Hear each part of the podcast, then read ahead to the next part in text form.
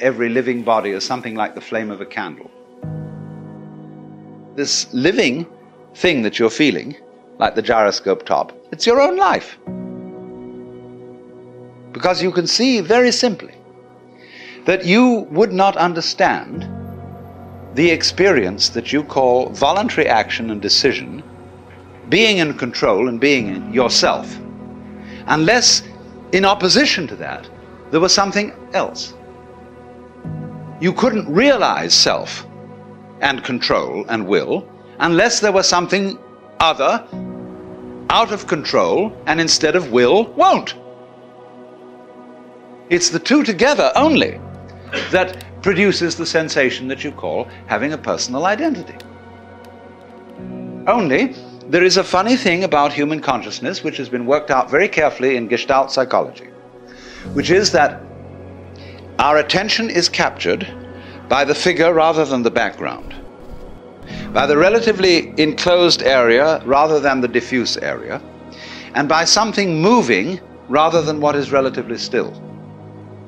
And to all those phenomena that in this way attract our attention, we attribute a higher degree of reality than the ones we don't notice. That's only because, for the moment, those are more important to us. Consciousness, you see, is a radar that is scanning the environment to look out for trouble. Just in the same way as a ship's radar is looking for rocks or other ships. And the radar, therefore, does not notice the vast areas of space where there are no rocks, no other ships. So, in the same way, our eyes, or rather the selective consciousness behind the eyes, only pays attention to what we think is important. And so, in this way, we have this uh, rather myopic way of looking at things and we screen out from attention anything that is not immediately important to a scanning system based on sensing danger. But quite obviously, you as a complete individual are much more than the scanning system. You are in relationships with the external world that on the whole are incredibly harmonious. Going back to this illustration of every living body as something like the flame of a candle, the energies of life in the form of temperature, light, air, and food, and so on, are streaming through you all at this moment in the most magnificently harmonious way. And you're, all of you, far more beautiful than any candle flame. Just sitting in these chairs, just zzz, going, you know? Only we're so used to it. We say about that, so what? Show me something interesting. Show me something new. Because it's a characteristic of consciousness that it ignores stimuli that are constant.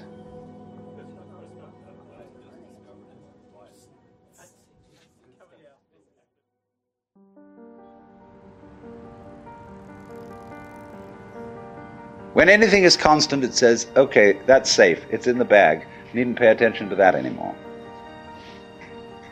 And therefore, we eliminate systematically from our awareness all the gorgeous things that are going on all the time, and instead only become focused on the things, the troublesome things that might happen to upset it. Which is all right, but we make too much of it. And become we make so much of it that we identify our very selves, I, ego, with the radar, with the troubleshooter. And that's only a tiny fragment of one's total being.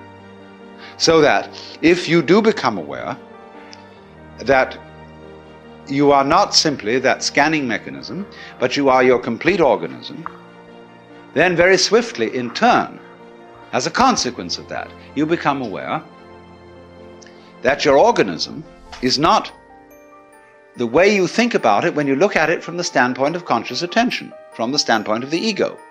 From the standpoint of the ego, your organism is uh, your kind of vehicle, your automobile in which you go around. But from a physical point of view, your organism is again like the candle flame or the whirlpool. It is something which is a continuous patterning or activity of the whole cosmos. The key idea here is pattern. Let's suppose uh, I'm going to borrow a metaphor from Buckminster Fuller. Suppose we have a rope, and one section of this rope is made of uh, manila hemp. The next section is cotton. The next section is silk. The next section is nylon, and so on. Now we tie a knot in this rope. Just an ordinary one over knot. You find by putting your finger in the knot, you can move it all the way down the rope. Now, as this knot travels, it's first of all made of manila hemp, it's then made of cotton, it's then made of silk, it's then made of nylon, and so on.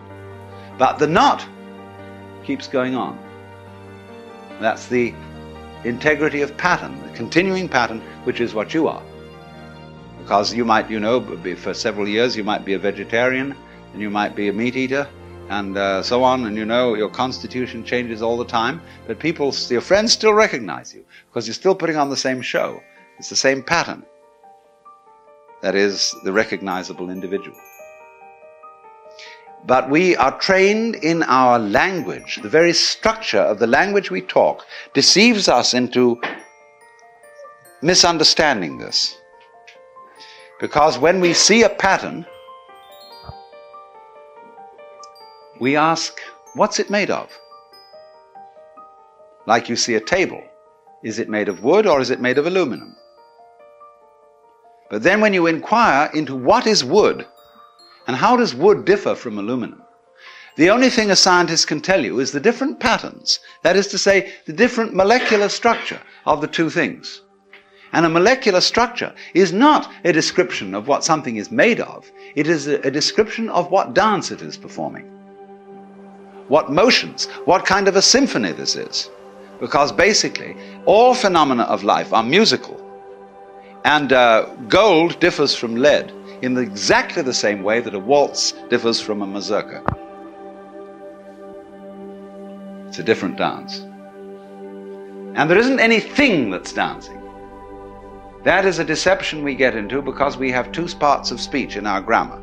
We have nouns and verbs and verbs are supposed to describe the activities of nouns. And this is simply a convention of speech. You could have a language with only verbs in it. You don't need any nouns, or you could also have a language with the nouns only and no verbs. And uh, it would uh, perfectly adequately describe what's going on in the world. So if you were used to speaking with a, part, with a language that had one part of speech, you could say just as much as we can with two and be a lot clearer. Only at first it would sound awkward, but you'd soon get used to it. And then when you got used to it, it would be a matter of common sense that the patterning of the world is not some kind of stuff that's patterning. You don't have to seek for a substance underlying the whole thing, it's just patterning. And we're all that.